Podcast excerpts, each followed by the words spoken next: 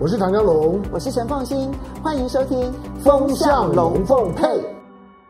好，雅虎 TV 的观众呢，大家好，周末快乐！这一周对两岸关系是很重要的一周，因为上个星期六的时候，蔡英文总统呢在国庆十月十号的讲话，其实你回头去看的雅虎的视频，在十月十号的再前一周，我和这个陈凤新呢，我们在节目当中呢就一直在提醒，十月十号的讲话很重要。就是讲的内容，那好或者是不好，那对两岸关系是有很深刻的影响。但蔡英文总统讲话的调子没有没有出我意料之外了。虽然大家都说，哦，蔡英文总统今年讲话的调子呢，在两岸关系的谈话特别的特别的软，特别的和缓。即使没有到如沐春风，但是相对于过去几年，尤其相对于二零一九年，二零一九年蔡英文总统的身份呢，把自己打扮，那个是一个 cosplay 啊，把自己把自己呢 cosplay 成一个很辣的台妹，叫辣台妹。那的他的贩卖的商商品呢，叫做芒果干。那他的他的这个呢招牌呢叫反送中。所以二零一九年呢，你会你会得到台湾三个政治印象，就是反送中、芒果干、辣台妹。好，但是今年呢，辣台妹变成是俗辣台妹。你看到十月十号的讲话是很俗辣的，对很多台湾的鹰派来讲，看到蔡英文十月十号的讲话就会上火的，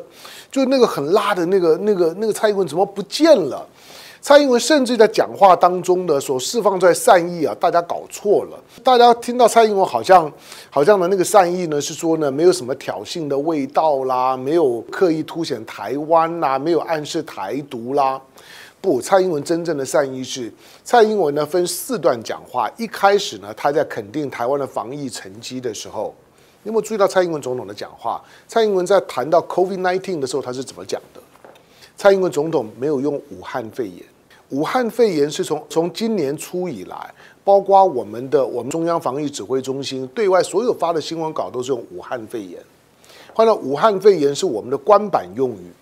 蔡英文总统或者是呢苏贞昌啊等等的过去都是用武汉肺炎。我们的防疫指挥官呢陈时中呢，甚至于呢媒体问他就是说，你为什么不像像这个 WHO 世界卫生组织说的呢，用用新冠肺炎用 COVID-19，因为呢新冠肺炎 COVID-19 呢世界卫卫生组织是呢正式的就全球性的用语，你为什么不用？陈志忠说就用武汉肺炎，不用武汉肺炎难道用中国肺炎吗？所以呢，很长时间你现在看到的，包括电梯口啦、医院啦、很多的卖场啊，外头贴着这些防疫的海报，上面都是大拉拉的武汉肺炎。虽然武汉呢很不高兴，中国呢很不高兴，可是呢，台湾呢就是从从这从去年以来摆出姿态就是就是武汉肺炎。好，但是呢，蔡英文总统呢在国庆演说里面，你有没有注意到他是用新冠肺炎疫情，他没有用武汉肺炎哦，没有用中国肺炎哦。即使呢他的好朋友那川普，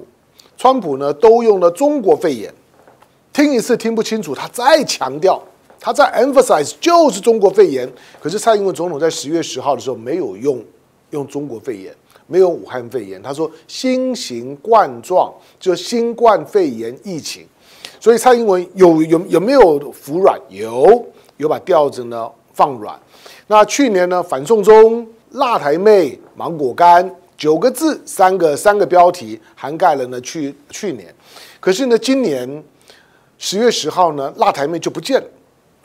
那放出一个呢比较软的调子。那放出这个比较软的调子，背后一定有一有一些潜台词是我们不知道的。这个软调子表示，今天的蔡英文总统或者今天的台湾的领导班子，民进党政府，对于如果调子非常的强硬，可能引发的后果，心里呢是有些盘算的，觉得眼前两岸关系确实很紧张，确实兵凶战危，所以呢摆低姿态比较好一点。如果你有留意，隔一天之后，邱毅仁。在呢，参加呢美美国的就是外交关系学会，在乔治城的战略学院的 Georgetown 的这个所办的视讯研讨会里面，你听听看邱毅仁的讲话就就知道。邱毅仁说，台湾呢只有那那些呢疯子才会呢公开的主张台独，台湾只要是务实的政治人物都不会这样做。把蔡英文总统的讲话跟邱毅仁前国安会秘书长讲话，把它兜在一起，你就知道那个是呢。目前民进党面对到当下两岸关系紧张，一个定调式的讲法，要降温，要避免的去刺激呢北京。蔡英文总统总统呢，虽然采取一个比较降温的调子，这种温度一降，当然会让台湾的内部呢会开始出现一些的怀疑，就是说你蔡英文的强硬到底是真的假的？你的辣呢到底是真的辣还是假假的辣？你十月十号可以这样讲话，可是你蔡英文如何去去告诉呢台湾的那些跟着民进党的喊打喊杀的那些呢那些鹰派的声音？那些鹰派的声音对九月十八号、九月十九号解放军的战机的大批过海，跨过海峡中线，连歼十六呢都过来了。的那种的大批大军压境的情况，九月十八、九月十、十九，整个的九月，解放军呢进入到防空识别区，跨过海峡中线的架次频率，那都是三十年以来的新高，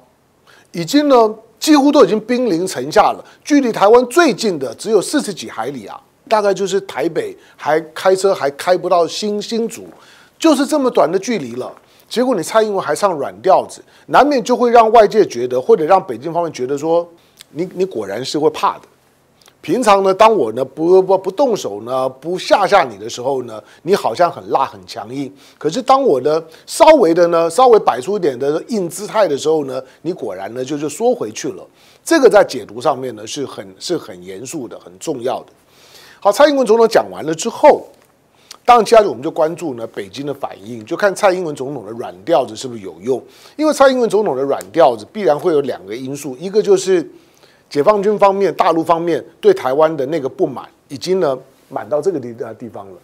就是已经已经快快要快要呢快要满满出来，快淹死了。好，那已经已经这么满了。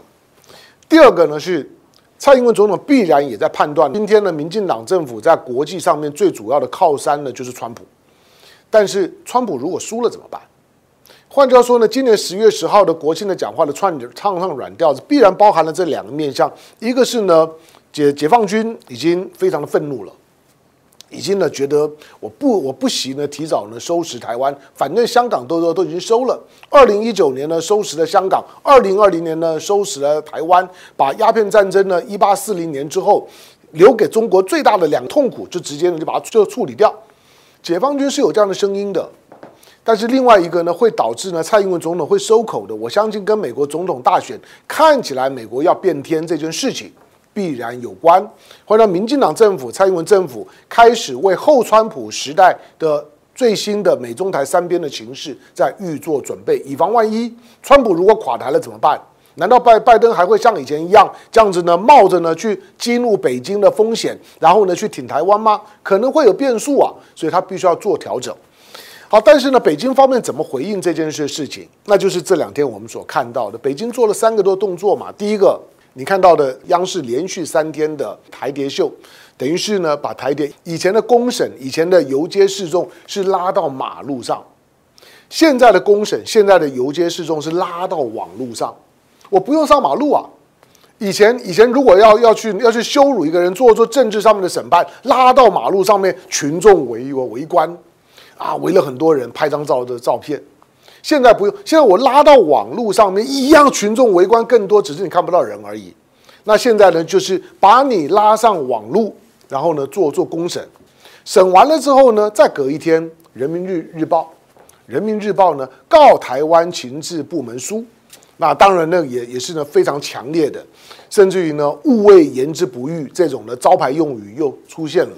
当然有很多人在这件事情上面，我觉得穿凿附会的说什么“勿谓言之不预”，这个是呢来来自于这个骆宾王的讨武曌戏，那个乱乱讲一通，就是很多人在网络上面人云亦云了。骆宾王的讨武曌戏，你去把它叫出来，从头到尾看一看，有没有这句话？没有。勿谓言之不预呢，其实在清朝以后呢，才开始出现了用语啊。在唐朝骆宾王呢，还还没有还没有这种的套路语言。好，但是不管怎么讲，勿谓言之不预出来的时候呢，嗯，懂中国大陆的这种的语言这政治的，就觉得哦，这个是一个很严厉的警告。中间还一件事情，就就是习近平的南巡。习近平的南巡的时候呢，还特别去了潮州。到潮州是干什么？到潮州呢去看呢海军陆战队，解放军的海军陆战队呢将将成为呢他的一个独立的兵种。那过去的解放军，因为我们一直我我一直强调就是说呢，整个的中国的海上活动从郑和下西洋之后呢，中国人从海上呢消失了六百年。但是呢，当现在呢中国人重新回到海上之后，除了美国、日本这些国家会很紧张之之外，中国必然要有一个应对之之策，就是海军陆战队呢的整个的主训编组必然要跟上来。二零一七年，解放军的海军陆战队开始了正式成军。习近平这次到潮州看海军陆战队，宣示海军陆战队备战的同时，他当然也在透露。未来海军陆战队呢，会是中国大陆非常重要的兵种，不只是面对到周围的岛屿的争夺，你现在台湾面对到的东东沙问题，之前的金马问题，或者未来两岸开战的时候，澎湖或者说台湾的反登陆，一定会有解放军的海军陆战队的身影，所以那个呢是一个宣誓备战的这个动作，基本上面也是在给台湾听、台湾看的。好，那这些看起来好像呢，都都是对于。蔡英文总统的十月十号讲话的全面否定。简单讲，从蔡英文总统十月十号的国庆讲话之后到今天为止，大陆方面没有一点点的正面回应，更不要说他当天讲完的时候，当天国台办就非常强硬的姿态，彻底的否定了蔡英文总统的讲话。这跟二零一六年是非常不一样的哦。二零一六年起码还观察三天。这一次呢，不用等，我当当天呢就就打枪，就把蔡英文总统十月十号早上的国庆讲话彻彻底底的呢就就否定了，不用再跟我谈这些东西，我连看都不想看了。那个当然是一个一个非常情绪性的翻脸的动作，这个是你在台湾生活，你在捕捉到接下去你可能会遇到的情况。我们今天呢在讨讨论到军事冲突、战争、征兵的兵役的这些改变的时候。他不是纸上谈兵啊，他他不是在讲一件事不关己的事情。我在告诉你，就是说，以我自己的年纪，这是几十年年来，我我觉得台湾距离战争已经非常非常近的时时刻。什么时候发生战争，我不知道。可是如果你你问我，我觉得我看不出来两岸未来有朝着和平解决问题方向走的可能性。一个呢，坚决主张统，一个坚决主张独。统跟独呢是没有没有什么百分之五十统百分之五十独的，就是零跟一的问问题。任何的零跟一的这种的选择的时候，最后一定呢就是就是用武力解决。好，大家会好奇就是说，那那为什么这个时候呢？央视、人民日报他们在操操作台湾的情治系统，好像台湾的情治系统呢对大陆造成了多大的干扰一样。这个是我接下来就要谈一点点的，就是这个很容易从这两个动作里面呢引发呢台湾的不太懂两岸的情治跟军事人的错觉，以为台湾的情治工作很厉害。台湾的情治工作曾经厉害过了，比如说当我还很小的时候，我父亲，我父亲也算是台湾的对大陆情报工作的一环，他不是派驻大陆敌后，他是在台湾那配合美方在台湾设设置的很多的军事的监听机构。我父亲是负责监听工工作的，戴着耳机听各各种的空中讯号。在那个阶段的时候，台湾对大陆的敌后情报，因为第一个，蒋介石到台湾的时候，从大陆带过来的这这这些人，他们对大陆是熟悉的，所以很多人受过一些训练的时候呢，又送回大陆去，他们对大陆很熟悉，语言穿着，然后呢价价值观，所以他很容易就混进大陆里里面。然后从大陆的后面呢，去把很多的这些讯息呢丢回来，所以很多战略性的情报，甚至再回去卧底做敌后工作。大陆早期呢，不是叫台谍，叫国特，就是国民党的特务，国民政府的特务叫国国特。早期抓国特，就像我们抓匪谍一样，是两个对称性的概念。台湾抓匪谍，共匪；大陆呢抓国特，国民党的特务。早期的国特还真的是有点用啊。虽然呢，也也会被抓抓了之后呢，也一定非常惨。可是呢，这些国特终究是在当时，在美美方的，就是说 CIA，我看过的一些资料里面，CIA 都承认啊。就国民政府的这些派驻在敌后工作的这些特务，台湾的军情局啦，台湾的安全局啦，派驻在甚至台湾的陆工会，国民党的陆工会派派驻在派驻在这个呃大陆的这些呢，这些后方有好几个这个就是情治的部件系统，或者海工会在海海外这些的部件系统，对美国在当时的情报收收集，尤其是战略情报的收集很重要。可是时空环境的转移啊，其实。现在已经没有了。最关键的时间当然是一九九六年台海飞弹危机。那李登辉呢，用一种的炫耀式的，就是说，哎呀，那个那个那两个东风导弹没有没有没有什么好怕的，那个是空包弹。李呃李登辉是用闽南语讲是 A 高懂啊，哑哑巴弹。那哑巴弹就就是那是空包弹，那个是不会爆炸的，有什么好好怕的？你听起来好像是司空见惯的一句话，可是他泄露了情报。他泄露了情报之后呢，就导致了大陆从内部开始清查，显然。他们的高阶的军事人员有被渗透，被台湾的情治系统渗透了。最后呢，抓抓抓呢，就抓到了一九九九年的时候呢，抓到解放军的少将刘连坤，有刘连坤被枪毙了。那个事件就导致了整个呢国民党政府在大陆的军情系统的最高阶的布局，整个被破获，一网打尽。之后，陈水扁的时代呢，又发生了几件事情，但是并没有见报的。那台湾的安全部门有一段的时间呢，台湾的安全部门发现了已经人完全派不出去了。只要呢到了香港，好像呢就被监监控。一离开香港，一进大陆，不管从广西进去，从云南进进去，只要一进去，没多久就被抓。派出去的工作站的这些呢，这些主任啊等等这些高阶的情报人员，一派进去没多久呢就被抓，完全没有办法运作。当时的国安局呢，台湾的安全部门曾经检讨过，认为问题不在派出去的这些呢敌后的工作人员，他们训练不够，或者说呢这个消消息走漏，他们相信呢是台湾的内部的安全系统被渗透了。换句话说呢，你派谁出去，什么时候到哪里，我事先都已经知道，我就在那边等等你，请君入瓮而已。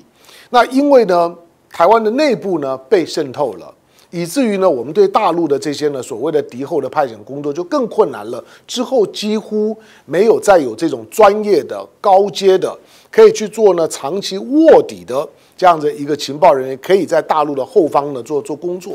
台湾的传统的这种呢，就是说人人人所做出来的这些情报收集，其实到了陈水扁的后期呢，已经都停止了。到马英九的时代，那那更不要说了。两岸关系相对比较缓缓和，基本上面都已经进到了所谓的科技情报的阶段。那个是自我安慰了，就是说我已经不不派人了，也派不出人了。其实人还是最重要的。如果人可以用，人仍然是呢高阶的战略情报要收集获得的时候最可靠的。因为这种的战略情报，你在网络上面，你即使用骇客都偷不到。你只有了很高阶的人，透过人花钱花时间去做，才能够办得到。好，当然大陆方面现在对台湾呢，现在是全面已经几乎没有鸽子，全部都鹰鹰派。这几年的最大的变化就是，以前大陆的涉台系统基本上对台湾是友好的，比如说像是国国台办这些系统，对台湾是友好的，他们跟台湾比较熟，对台湾也比较了解。我认为，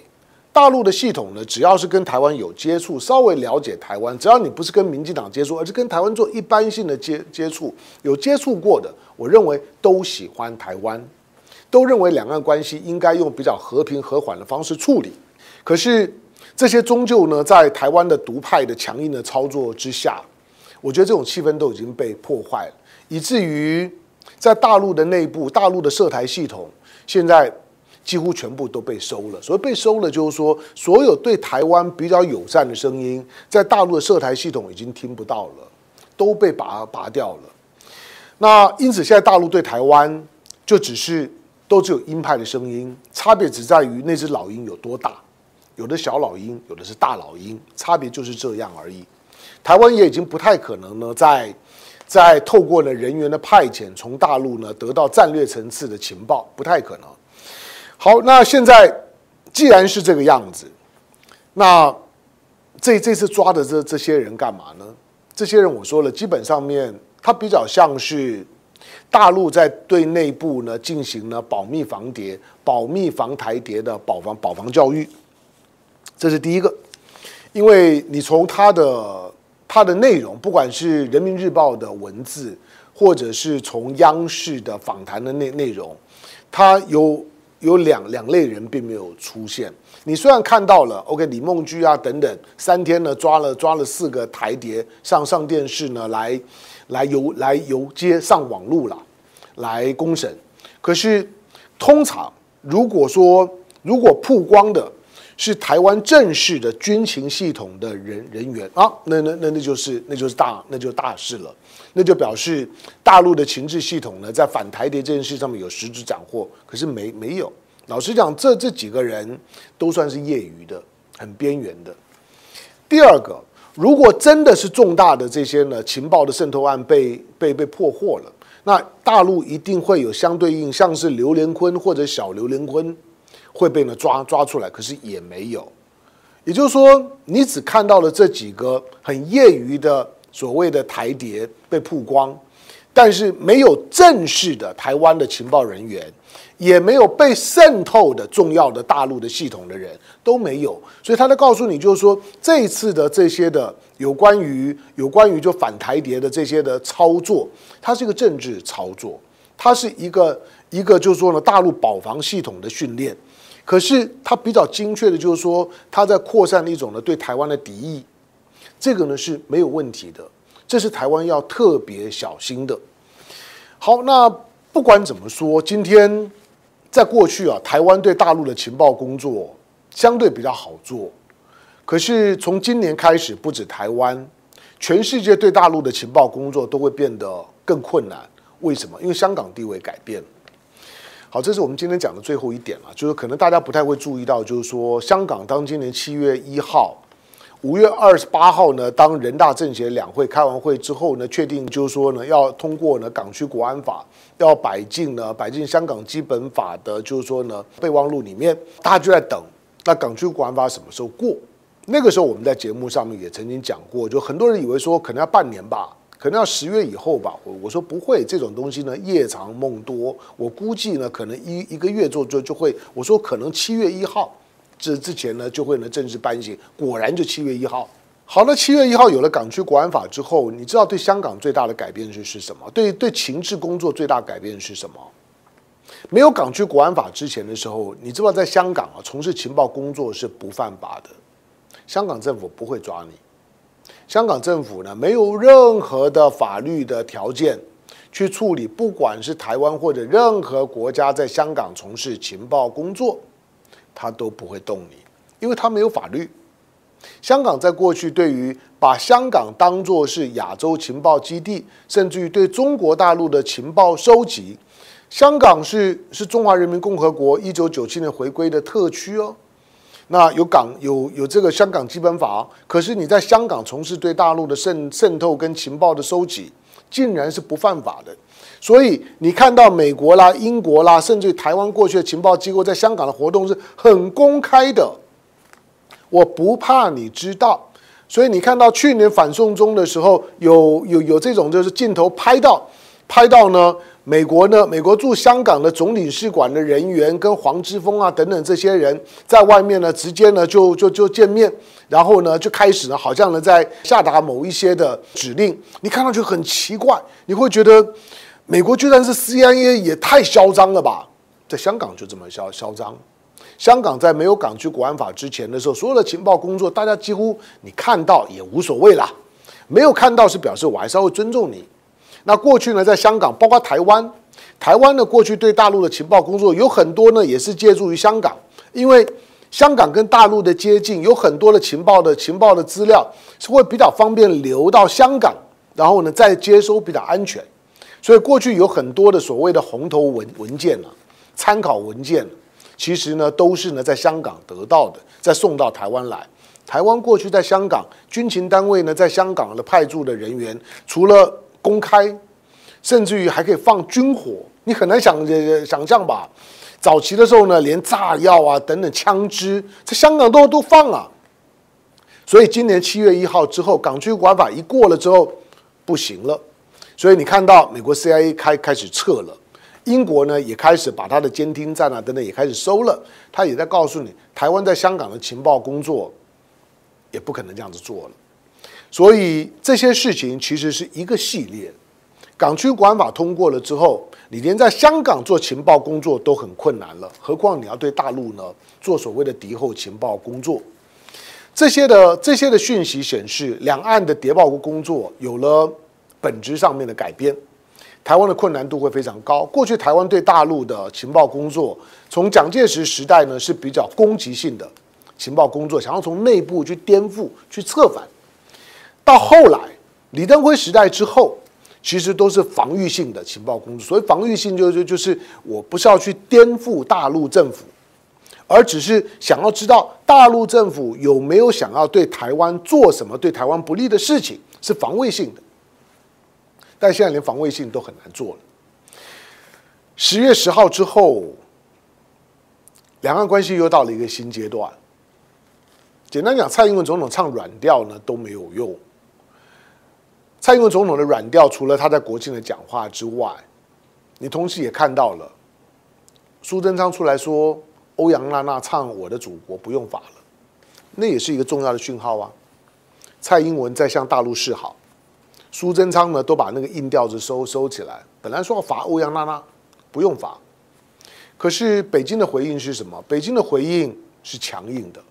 你甚至于看到，即使十月十号做了这样的一个表达之后，你就看到淘宝台湾撤了，不用不用告告诉我说我还要经过怎么样申请，不必，我直接撤了。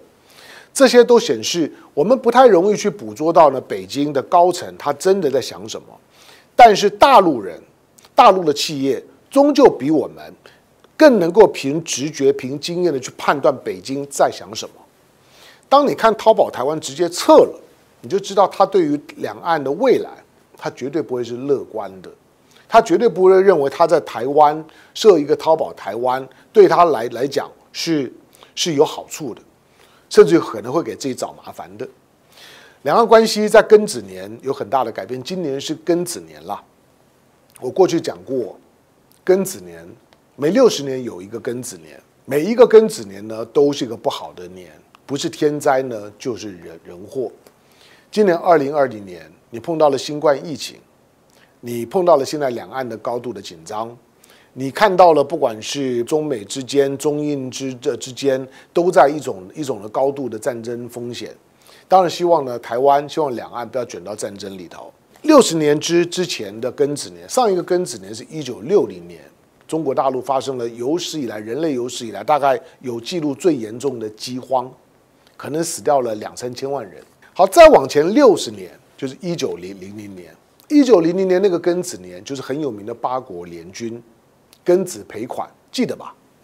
庚子赔款之后，OK，赔赔这些国家的钱，美国再把庚子赔款退回给我们一些，成立了清华大学。那是一九零零年，